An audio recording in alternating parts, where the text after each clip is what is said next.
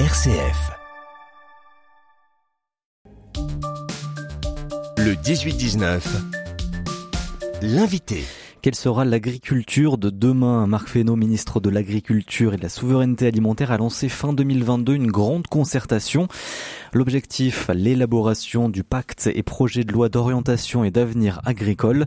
La concertation a, eu lieu dans toutes les régions et s'est clôturée fin avril en Auvergne-Rhône-Alpes pour être traitée ensuite à l'échelle nationale. Et eh bien, on fait le point aujourd'hui avec Bruno Ferreira, notre invité. Bonsoir. Bonsoir. Et merci d'être avec nous. Vous êtes directeur de la DRAF, hein, la direction régionale de la l'alimentation, de l'agriculture et de la forêt, donc sous l'autorité euh, fonctionnelle du préfet de région hein, d'Auvergne-Rhône-Alpes. Euh, il y avait ce besoin de, de construire aujourd'hui là cet avenir de l'agriculture?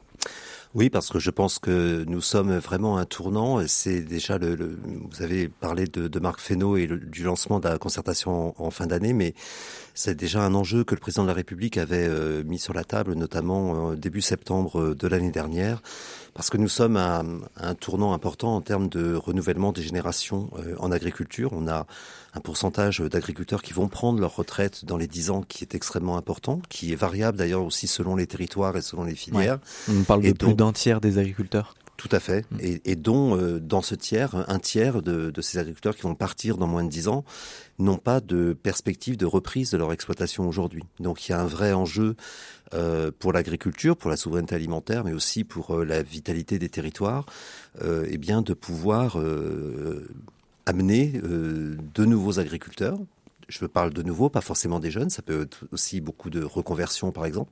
Et donc l'objet de la concertation a visé à, se poser ces questions-là en fonction des territoires, en partant de diagnostics euh, partagés sur euh, sur l'état de, l'agriculture aujourd'hui, euh, mais aussi de se dire vers quelle agriculture est-ce qu'on va recruter et quelles sont les questions qu'il faut se poser et comment on construit un cadre qui va permettre d'attirer de nouvelles vocations dans l'agriculture, mais en donnant des perspectives que ce soit des perspectives euh, économiques bien sûr, mais mmh. également des perspectives euh, dans le contexte que l'on connaît du changement climatique, d'évolution des attentes sociétales, et donc vers quel modèle d'agriculture on veut aller, quelles sont les préoccupations qu'on doit prendre en compte? Donc là, ça veut, ça veut dire que ça va être aussi un, un grand tournant euh, à l'échelle politique. Ça veut dire que euh, le pacte et la loi d'orientation là vont être aussi un grand tournant pour l'agriculture française?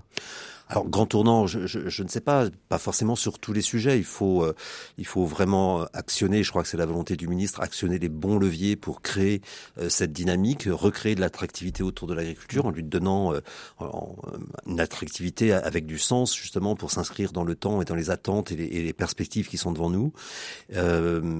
et l'enjeu, c'est surtout de travailler sur les bons outils pour y arriver.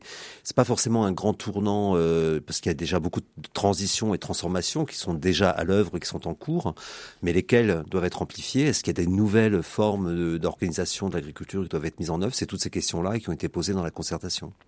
Et donc, pourquoi cette concertation à l'échelle régionale? Puisque la concertation a eu lieu dans toutes les régions de France, et donc euh, en partie en Auvergne-Rhône-Alpes. Pourquoi à cette échelle-là? C'était une volonté du ministre euh, d'entendre euh, les, les, les, les, propositions venant du terrain.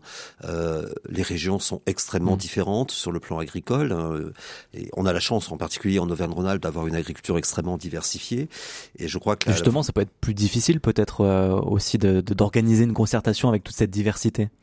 Ça peut être plus difficile, mais c'est aussi plus riche parce qu'on mmh. a justement des points de vue qui peuvent être euh, un peu différents, des, des dynamiques selon les filières qui sont euh, qui sont différentes également. Euh, et ça permettait, je pense, pour le ministre d'avoir vraiment une prise de température, mais euh, au niveau national, mais aussi de, de se dire que bon, il y a les têtes de réseau professionnels qui sont mobilisées au niveau national. Il faut entendre également le terrain. Et je crois que ça a été un exercice formidable. Hmm. Et donc plusieurs acteurs hein, pour euh, piloter cette concertation, la DRAF bien entendu, hein, à travers donc la préfecture euh, derrière, donc l'État, euh, le Conseil régional d'Auvergne-Rhône-Alpes et donc la, la, Chambre d'agriculture aussi. C'était vraiment les, trois pilotes de cette concertation. Tout à fait, c'est le schéma qui avait été retenu au niveau national, hein, ce qui était assez logique puisque dans le cadre de l'organisation de la PAC, le, les conseils régionaux sont également autorités de gestion pour toute une partie du, FEADER, donc le Fonds européen d'aménagement et de développement des espaces ruraux. Euh, et donc, il y avait ce copilotage assuré par le Conseil régional et la DRAF. Et euh, la mise en œuvre euh, était organisé par la, Chambre régionale d'agriculture. Et en fait, tout ça s'est fait dans, un copilotage à trois sur, sur l'ensemble de, la période de la concertation. Mmh. Donc la Chambre d'agriculture, on le sait aussi, est principalement représentée par la FRSEA, donc en l'occurrence dans, la région. le conseil régional qui est de droite, représenté par Laurent Wauquiez et les Républicains. Est-ce que c'est pas aussi problématique au niveau d'une concertation d'avoir une certaine vision, en tout cas de l'agriculture, avec notamment ces deux, ces deux visions politiques Alors, ça, c'était un peu le rôle de la DRAF d'assurer euh, le pluralisme également dans la concertation, et ce qui n'a pas posé de problème. Et toutes les tendances ont pu euh, ont pu s'exprimer et euh, de façon très respectueuse tout au long de la concertation. je dirais qu'il y a deux temps. Il y a le temps justement du diagnostic partagé, de réfléchir à, aux, aux propositions que l'on peut faire. Il y aura le temps politique hein, qui sera le débat parlementaire euh, dans les deux chambres lorsque le projet de loi sera sera transmis au Parlement. Euh, mais c'est justement ça où, là où l'exercice a été particulièrement intéressant, c'est que bien sûr il y a eu des postures qui ont été exprimées, mais on, je trouve que globalement dans l'exercice, euh, ces postures ont été dépassées pour essayer de trouver euh, des lignes, euh, des propositions qui permettent d'être un peu transcourant parce que ça répond à une vraie réalité. Et c'était pas un exercice gagné d'avance, mais je dois dire qu'il a plutôt été réussi sur ce plan. Et alors quels étaient les, les thèmes choisis pour cette concertation? Alors en fait, le, le débat s'organisait autour de quatre enjeux prioritaires, hein, qui sont les enjeux d'évolution démographique. Je parlais de renouvellement des mmh. générations, euh, la transition climatique, qui est une réalité à laquelle et qui, qui impacte beaucoup l'agriculture, bien évidemment. Euh, des enjeux en matière d'évolution de moyens de production, euh, parce que pour produire, il faut du foncier, il faut de l'eau, il faut un certain nombre d'intrants. Euh, et puis euh, prendre en compte également la demande puisque on, produit pour euh, alimenter, nourrir, nourrir notre pays. ces enjeux de souveraineté alimentaire sont particulièrement prégnants aujourd'hui. Et donc comment on, on crée un, un, écosystème qui permet que l'agriculture permette de répondre à ces besoins. Et donc pour répondre à ces enjeux, en fait, les concertations ont été organisées autour de trois thématiques qui ont donné lieu à des groupes de travail concernant eh bien l'orientation et la formation euh, des agriculteurs, l'installation et la transmission, euh, deuxième euh, thème prioritaire, et enfin un troisième thème sur l'adaptation au changement climatique notamment, enfin pas qu'au changement climatique, mais face au changement climatique, quelles sont l'ensemble des transitions qu'il faut que l'on prenne en compte. Mmh, beaucoup de propositions on est ressorties à travers ces différentes réunions pendant plusieurs mois de, de cette concertation régionale avec tous ces acteurs là aussi. On va détailler un petit peu plus voilà l'avenir finalement de l'agriculture euh, aussi, de ce qu'il en ressort de cette concertation régionale. Hein. Beaucoup de choses euh, très intéressantes, très innovantes euh, aussi. On va le voir avec vous, Bruno Ferreira. Je rappelle, vous êtes directeur de la DRAF, la direction régionale de l'alimentation, de l'agriculture et de la forêt. On se retrouve dans quelques minutes, juste après le journal. Le 18-19 L'invité. L'invité ce soir, c'est Bruno Ferreira, donc directeur de la DRAF, la direction régionale de l'alimentation, de l'agriculture et de la forêt, donc sous l'autorité du préfet de région. Et on parle avec vous de la concertation, donc qui a été lancée le 1er février dernier, qui a duré trois mois, euh, concertation donc autour de l'avenir de l'agriculture pour construire donc le pacte et le projet de loi d'orientation et d'avenir agricole. Euh, on parle de ce sujet puisqu'il y a beaucoup de choses euh, qui en, en est ressorti, près de 200 propositions hein, quand même sur différents thèmes. Hein. Vous nous avez présenté un petit peu les thématiques, mais on va les repréciser à travers euh, tous les, résultats. On ne pourra pas énumérer, bien sûr. On, renvoie aussi euh, sur votre site de la DRAF pour avoir un peu ce qu'il en ressort. Mais donc, euh, déjà reprendre aussi la structure un petit peu de cette concertation. On le disait tout à l'heure, le conseil régional, la DRAF, donc avec vous, et puis la chambre d'agriculture de la région ont piloté un peu cette concertation. Mais comment ça s'est organisé concrètement là durant ces trois mois entre donc février, mars et avril? Eh bien, bien sûr, une réunion de, lancement le, le, 1er février et très vite, on est rentré dans des groupes de travail sur les thématiques que j'évoquais tout à l'heure. Chaque groupe s'est réuni euh, deux fois euh, avec des contributions écrites. On a demandé que chaque contributeur euh, propose des fiches précisant la nature de la proposition, euh, qu'est-ce que ça impacte, euh, comment on le voit, etc. Et ça a été revu en groupe pour les affiner et aussi pour les prioriser parce qu'effectivement, on mmh. a 185 propositions qui ressortent de la de la concertation, mais on s'est attaché à faire remonter par par thématique entre pardon quatre et six propositions qui recevait un peu par thématique, par, par thématique de groupe, qui était jugé comme prioritaire sur lequel on avait une convergence de vues plus importante.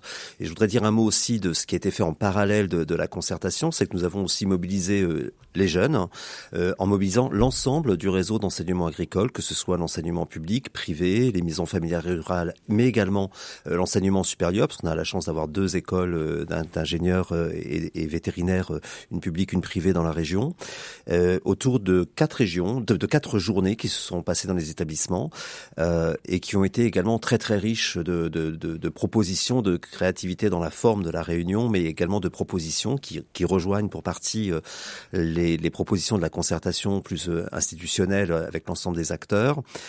et tout ça nous donne un ensemble très cohérent et avec pas mal de perspectives. Et qu'est-ce qui était autour de la table sinon?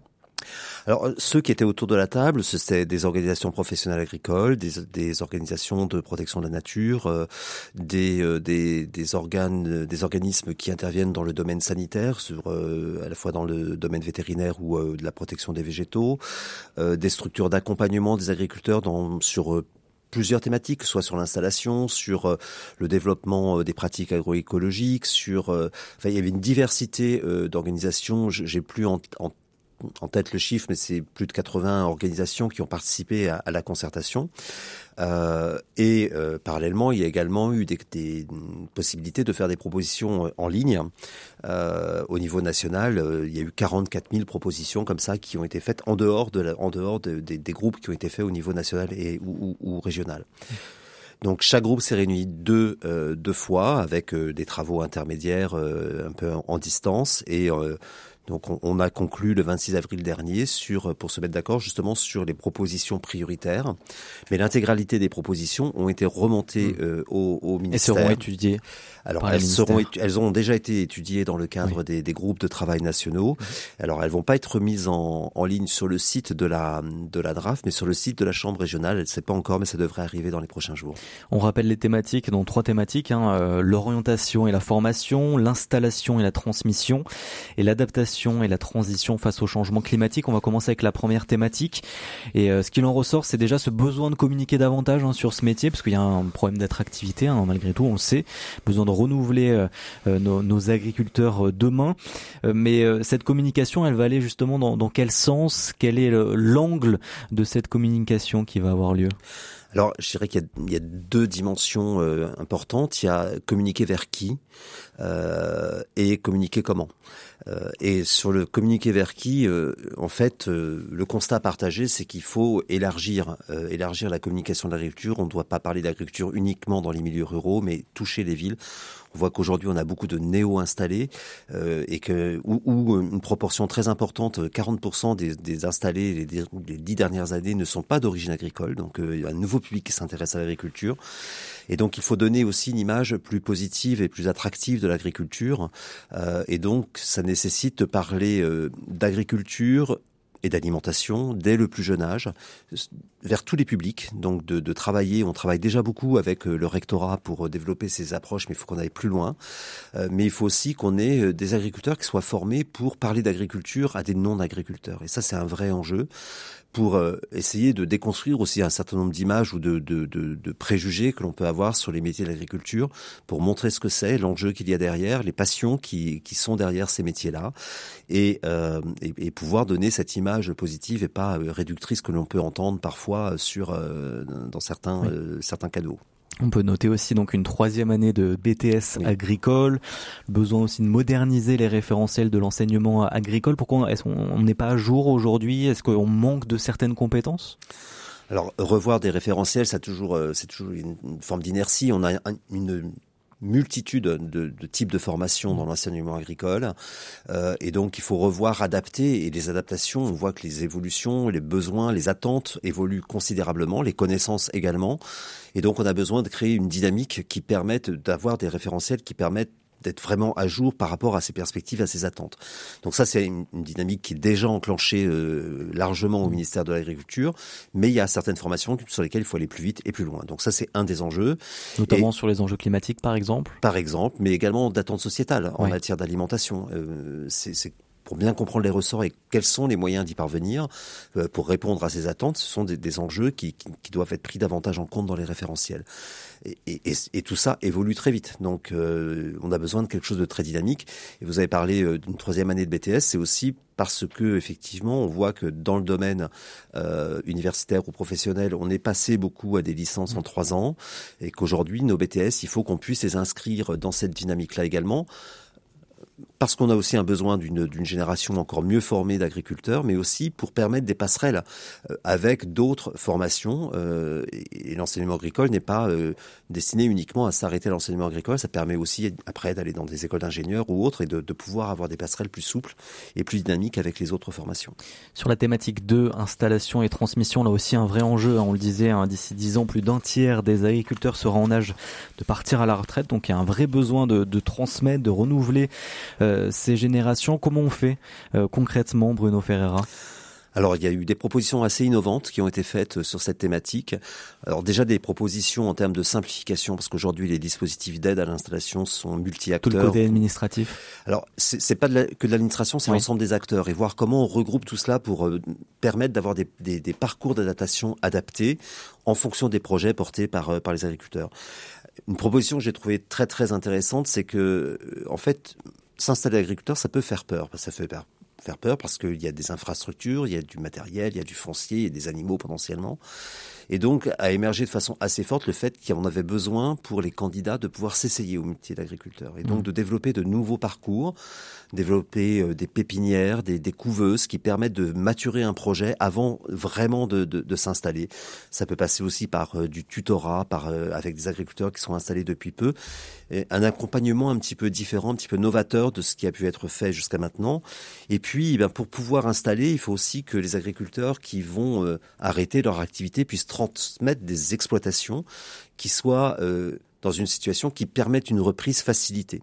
Et donc de faciliter, c'est pour ça qu'on joue à la fois sur les deux mécanismes, l'installation mais également la transmission, euh, de manière à ce qu'on se retrouve pas avec des exploitations qui, faute d'investissement, euh, parce que l'agriculteur savait qu'il allait prendre sa retraite, deviennent plus difficiles à reprendre. Et donc ça, c'est aussi un enjeu de faciliter la reprise en travaillant sur la transmission, donc sur la fin de carrière des agriculteurs. Mmh, un petit mot pour terminer aussi sur cette troisième thématique et pas des moindres, hein, euh, puisque les enjeux de changement climatique touche directement les agriculteurs avec beaucoup de tensions, on le sait, hein, sur certains sujets, la question de l'eau par exemple, euh, mais beaucoup, euh, parce qu'il y a la question des produits sanitaires, des euh, phytosanitaires aussi qui posent question, beaucoup disent que voilà, on a envie de réduire, euh, mais on a besoin d'être peut-être plus accompagné aussi, que, que l'État euh, accompagne la prise de risque, notamment, ça a été dit ça. Tout à fait, c'est un enjeu extrêmement important parce qu'effectivement, il y a une pression forte mmh. qui est faite sur les agriculteurs pour répondre à ces enjeux de transition, mais parfois on peut constater qu'il peut être un peu seul à assumer le risque euh, quand on arrête un certain nombre d'intrants, des produits phytosanitaires, des, des, des, des, engrais. On prend des risques, des risques d'être euh, attaqué par une maladie ou par un ravageur, euh, d'avoir des rendements plus faibles. Et comment on accompagne cette prise de risque Ça, c'est un enjeu qui est, qui est, qui est vraiment euh, important, mais ça passe également par euh, euh, de la formation, de la, de, de, de, la formation pour pouvoir mieux comprendre les enjeux mmh. et comment les mettre en œuvre dans, dans, dans, les processus de production. Et bien sûr, euh, un enjeu autour de, de, ces enjeux de transition qui est central, qui est celui euh, de l'eau en lien avec le changement climatique et donc de voir ouais. comment on travaille sur cet aspect-là euh, sur, euh, sur les différents territoires. On peut voir toutes les propositions un peu sur le, le site de la DRAF, la Chambre d'Agri, où on peut retrouver un peu ce qu'il en est ressorti. On ne pourra pas tout euh, détailler. Merci beaucoup Bruno Ferreira. Peut-être dernière question aussi sur les groupes nationaux qui se sont euh, rassemblés, qui ont clôturé euh, les groupes de travail euh, la semaine dernière. il en ressort des choses assez similaires au niveau des différentes régions? A priori des premières informations euh, que l'on a, on n'a pas encore euh, ouais. les comptes rendus, mais euh, les propositions régionales sont assez en phase avec un certain nombre de priorités. Alors après, comment ce sera designé dans le dans le projet de loi, on n'en est pas encore là, ouais. mais en tout cas, on n'est pas sur des propositions qui divergent totalement de préoccupations qu'on a retrouvées ailleurs. Donc la suite, c'est euh, le projet de loi euh, qui arrivera quand euh, on le sait au Parlement à la rentrée, peut-être en septembre. Plutôt à l'automne, oui. À l'automne. Eh bien, on suivra ça avec attention, avec les débats qui auront lieu et qui seront sûrement mouvementés aussi au Parlement. Merci beaucoup d'avoir été avec nous, Bruno Ferreira, donc directeur de la DRAF. Merci. Merci à vous.